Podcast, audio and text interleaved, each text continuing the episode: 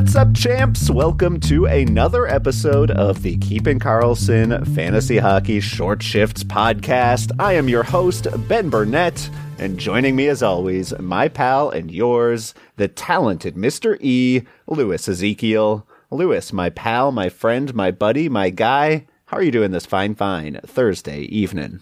Uh, doing all right. Maybe following the box scores a little more closely than uh, is healthy for me, but you know, uh, hanging out in the, in, there's potential in this playoff race in Cupful Tier 1, the Keeping Karlsson Ultimate Patron Fantasy League Ultimate. That's what I meant. Uh, and yeah, I'm just, uh, living and dying with every shot here, bud.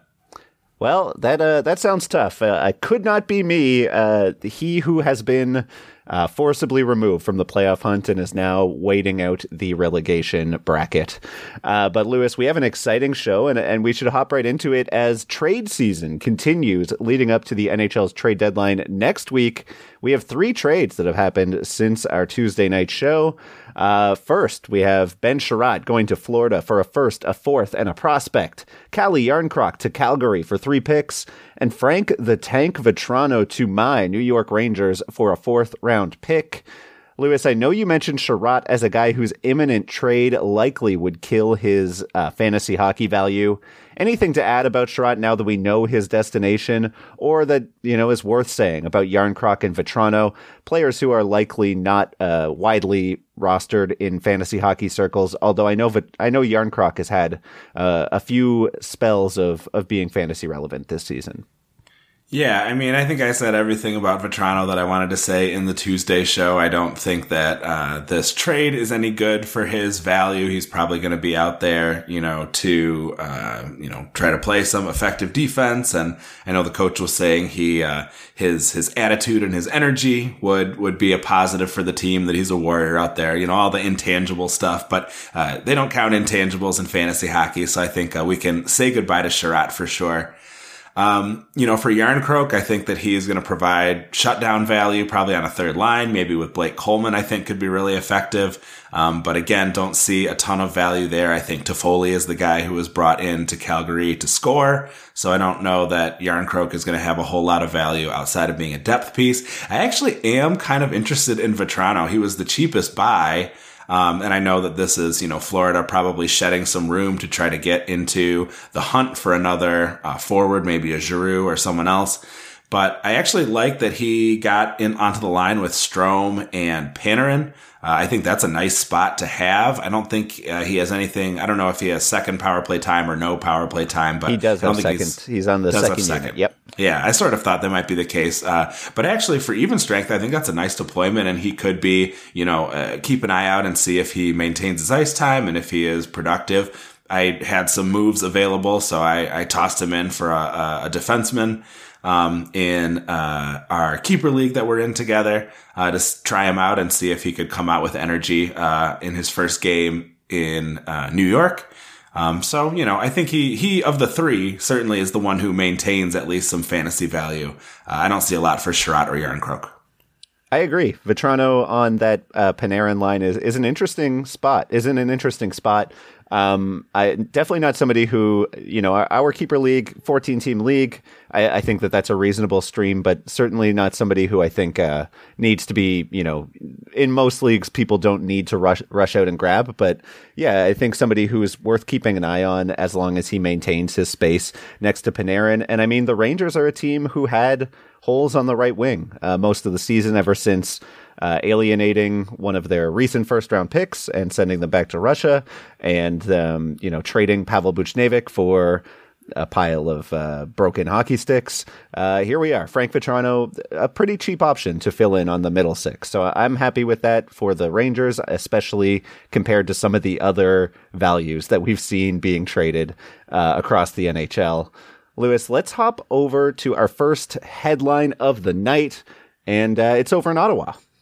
Yeah, a bit of a bummer here. Uh, Thomas Chabot out for the year. He fractured his hand in a loss to the Blue Jackets. you know, he hadn't had the kind of season that maybe we sort of hoped from him. Doesn't, you know, help obviously that his stars spent time this season, uh, either waiting out for uh, their contract or uh, injured, obviously. He was starting to turn it around over the past 10 games, going a point per game over that stretch. Uh, if he's done, and that does seem likely, he'll finish uh, on pace for 51 points, largely in step with what he did last year. Uh, he also averaged three shots a game this season, so we certainly like to see that. Uh, Erik Brannstrom took over on power play one the other night. He didn't put up any points, but this could be an interesting spot for him, and he might be worth taking a look if you need to fill out a defenseman on your roster. You know, most waiver wires are not overflowing with power play one opportunities.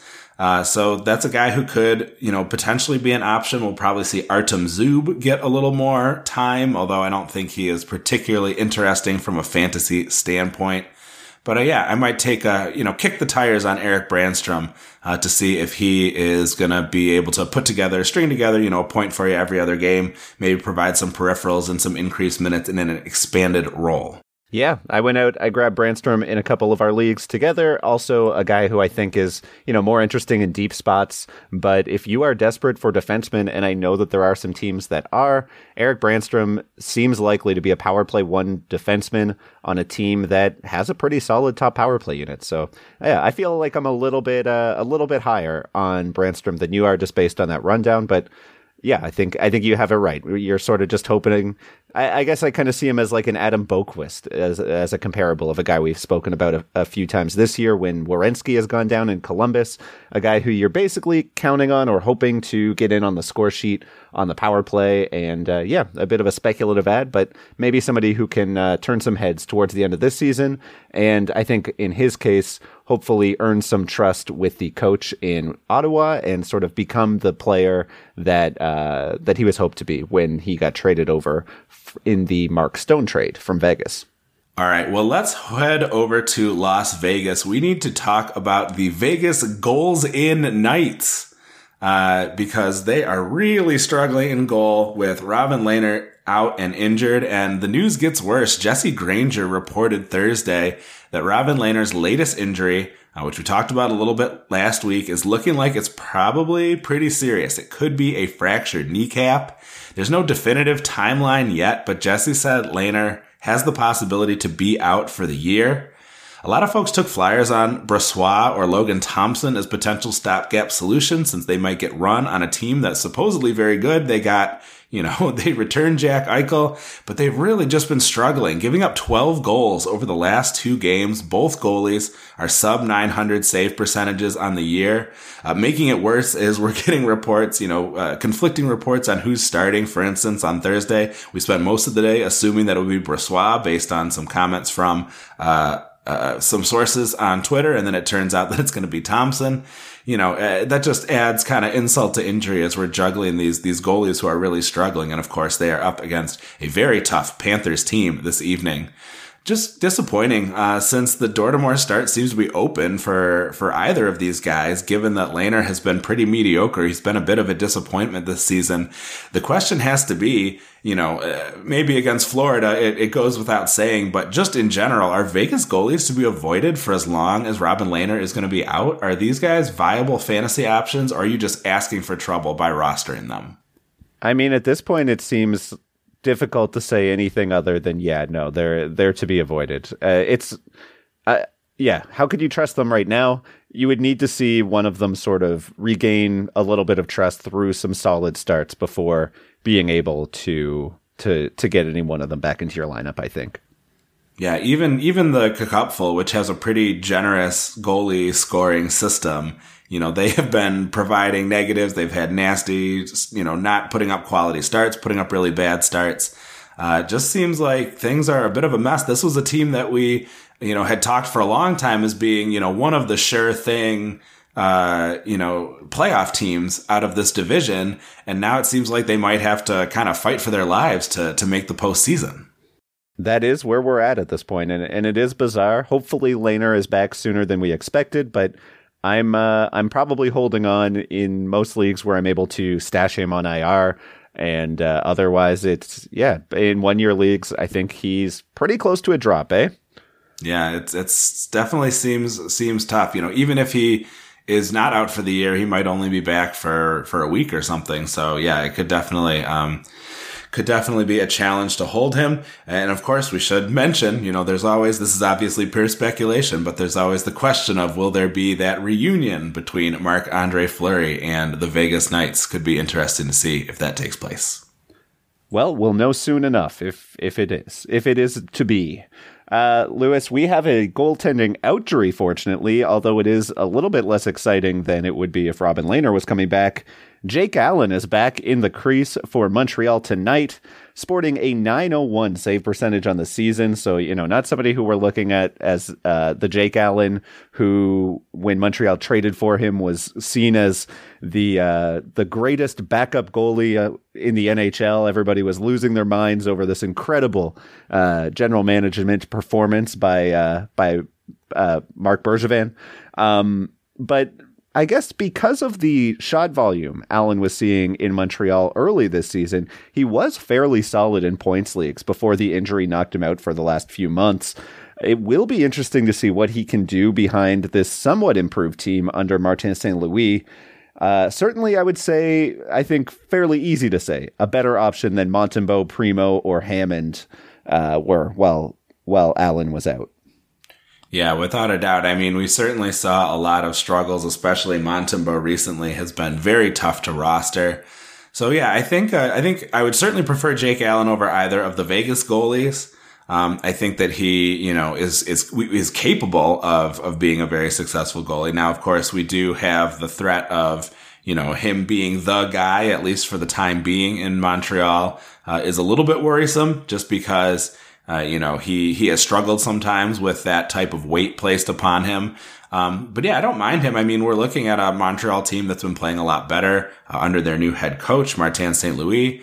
Um, so, you know, yeah, I think that he is a reasonable option. Uh, maybe not to grab and hold or give up anything significant for, but if you're looking for someone to stream in, uh, or if you just are hard up for goalies and need to grab someone, I actually don't mind Jake Allen as much as I sort of thought I would uh, when I first started looking at him as, as we were talking about this uh, outjury for him. I'm with you, Lewis. I, I, think that Jake Allen is a pretty reasonable guy in net. I would prefer him to the Knights goalies at this point. And uh, yeah, I think you know rest of the season, I think he's a pretty decent.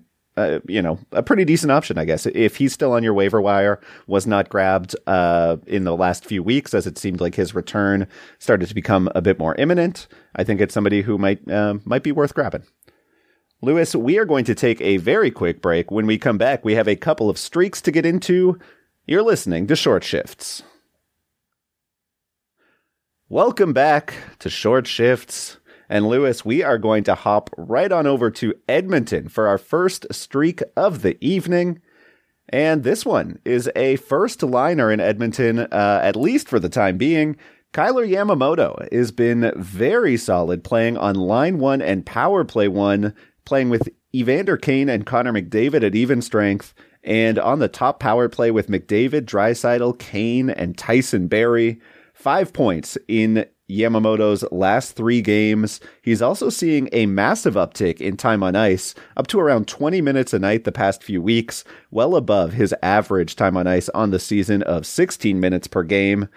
I guess the fly in the ointment is the return tonight of Jesse Puljujarvi, who looks to be playing on line two with Zach Hyman and Draisaitl, which is great for Yamamoto at even strength, but Puljujarvi was kind of the guy on Power Play One prior to this injury, so I, I am preaching a little bit more caution than I'd like with Yamamoto. I want to be excited. I want to tell folks, oh, go grab this guy, putting up numbers, playing with Connor McDavid at all situations. But I am instead going to say keep your eyes on the Oilers power play lines tonight. See what happens with Puljujarvi if Yamamoto still puts up points at even strength, I think probably you, you kind of have to grab him before the hype gets uh, gets too hot. But yeah, I think that this is a really interesting spot for Yamamoto, and it would be great to see him put up. You know, he was somebody who was incredible in the second half of the season. God, I think it was two years ago now, playing with Nugent Hopkins and Draisaitl. Maybe he could be a second half performer who, you know, we come to expect this from him. Um, but yeah, into into uh, Yamamoto Not loving this for Zach Hyman, who is now decidedly off that top power play unit, not getting McDavid exposure at even strength, and has certainly cooled off uh, after he sort of had a, uh, a nice hot streak earlier in February. Yeah, it seems like we're kind of passing the torch around among some of these forwards in uh, in Edmonton, especially while Ryan Nugent Hopkins is out. Uh, obviously, his return would change things around significantly too, but uh, it's very vague about when that return could be. So, yeah, I think uh, Yamamoto is an interesting grab in the meantime, even if he's not maybe getting uh, going to hold on to that top power play spot if Puljujarvi comes and takes it back.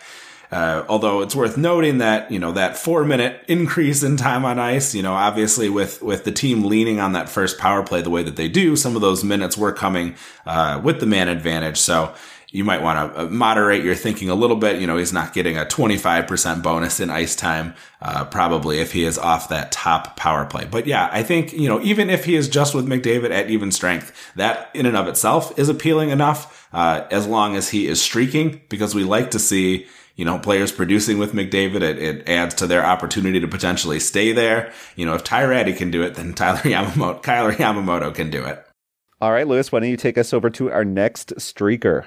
Uh, I can barely bring myself to talk about this one, Ben. As you know, I am a noted Nazem Kadri fanboy, but I owe it to our listeners to be very clear about when things are going well and when things are going poorly. And Nazem Kadri is on the first cold streak of his season, one assist in the last four games. He has fewer than two shots a game over that period. It's also concerning that uh, the top power play minus Kadri and with JT Compher scored during the last game. If Kadri is on this weekend line two, with Nichushkin up on line one replacing Landeskog, and if he's not getting full run on power play one, it may be reasonable to worry a bit. I don't know what the actionable actionable advice is here because certainly uh, you're not going to drop this guy. Um, but you know, we got to hold on, hope that he works his way back to full power play one status. And if the Avs can add a wing to replace the depth they're losing from Landeskog, I think that could obviously be a boost. Uh, to see Kadri get back going in the next direction. It's just tough to see him, uh, you know, not really do anything of significance for your team in a week where Colorado's only going to play two games for their managers. Uh, so yeah, just unfortunate to see this little cold run from Nazem Kadri here.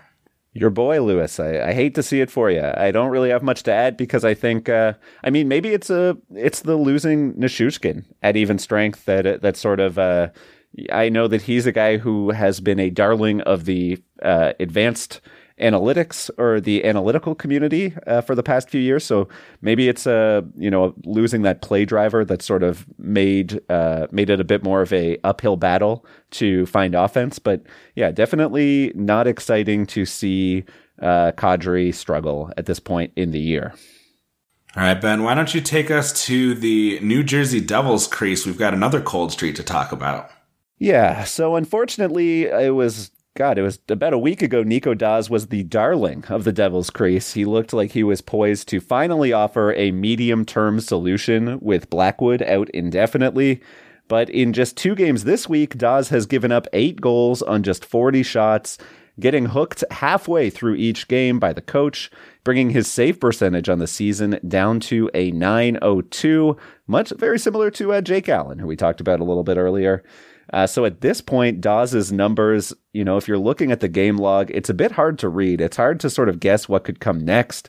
He's had some hot runs, and now if you are rostering him, it's hard not to feel. I, I think like you you've touched a, a, hot stove, and and it's tough to bring yourself get yourself excited about putting him back in the crease, given how badly he's burned uh, his managers over the past few games.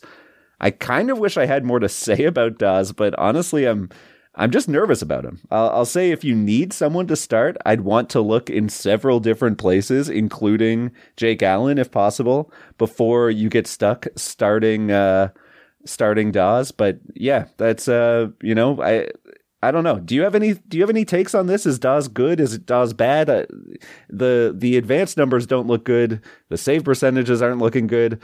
I, I don't know if there's much more to say at this point. I don't think he is as good as he was during the hotter part of his, you know, nine straight games. I think that he started for the Devils. you know, it's, it's worth noting that he played, you know, after getting the hook in that previous game. I think you mentioned. So kind of going back to back, at least to a certain degree. I think that does damage his confidence, uh, which I think is a little bit concerning. You know, with goalies, we worry about the mind game stuff. I think a little more than most of our forwards. I think you're right. I think I would prefer, um, I think I would prefer Allen to Daws, uh, in part because it seems like Montreal has kind of shaken some of this, uh, defensive disastrous play that they were having. They're being a little bit more responsible. They're playing tighter in some of these games. Um, whereas, uh, it seems like, you know, uh, the, the Devils are more liable to have the doors blown off. Um, at times. And, and I think the, the Devils offense is capable of, you know, throwing bigger punches, but, you know, if you're winning games five to four, that's not great for your goalies. Uh, you know, so I think that, um, yeah, I might, I might avoid Daws and stick to, to Allen as long as we're ranking the, the goalies that we've talked about here this evening. All right, Lewis, we have one more street to get to tonight. Why don't you take it away? So on yesterday's Keeping Karlsson patron cast, where Brian and Elon answered every question that the patrons asked on our Discord channel, uh, I couldn't log in until two hours in and they were still going strong. But one of the teams they were talking about was the New York Islanders. They have the most games left of any team. And they got a couple players right now who are running quite hot and who are under 50% owned. Anders Lee uh, in classic Anders Lee fashion, has gone from being ice cold, one goal over the course of eight games, uh, to red hot, nine goals and an assist in the last six games. Uh, and obviously still some time going uh, in the game here on Thursday night. And also in classic Anders Lee fashion, we actually made a comparable to him earlier in the week, but he's doing all the scoring and none of the assisting. He's a real Cy Young type. Uh, he does not like to distribute very much. He likes to be the finisher. Uh, this little streak they've been on of positive offense has also seen Josh Bailey uh, get three goals and four assists in the four games previous to Thursday night. I don't have updates on what he's done uh, here on Thursday, uh, but those are two quite interesting players. Yes, they play for a team that is pretty boring offensively most of the time. Um, but we've been seeing some very nice, uh, some nice scoring numbers from them and uh, some nice goaltending too. Varlamov and Sorokin have had some real highlight reel saves the last couple games. Uh, it's been really fun to see. I know this is a team that is probably uh, past its ability to maybe climb back into the playoff hunt. It's just too tough out there in the East, but they're playing some good hockey right now. They've got lots of games left. And certainly, uh, uh, you know, a player like Anders Lee, who is just putting the puck in the net uh, with wild abandon could be the kind of guy who would be nice to add to your fantasy team. And he is available in 57% of Yahoo leagues right now. So think about putting Anders Lee on your roster. Sounds good to me, my friend. And that is all the time that we have for tonight's episode. For myself, Ben Burnett, thanks everyone for listening. And Lewis, thank you so much for listening. Or, yeah, thanks for listening to my crap. Thanks for joining me tonight. Had a great time. Can't wait for next week. Absolutely. Thanks everyone so much for joining us. Please make sure you are subscribing to the podcast so that you get all the updates every time we have a new episode. You can give us a follow on Twitter at ShortShiftsKK, as well as Brian and Elon at Keeping Karlsson and Dave Betton of the Stream Scheme at NHL Stream Scheme. Also recommend you follow at Game Day Lines, at Game Day Goalies, and at Game Day News. Elon and Shams do such a great job keeping everybody up to date with all the news you need. Check out the great sites where we research our episodes at Yahoo, Frozen Tools, and Natural Stat Trick. Our intro and outro music was created by Pat Roach. And until we see you next time, play smart and keep your shifts short.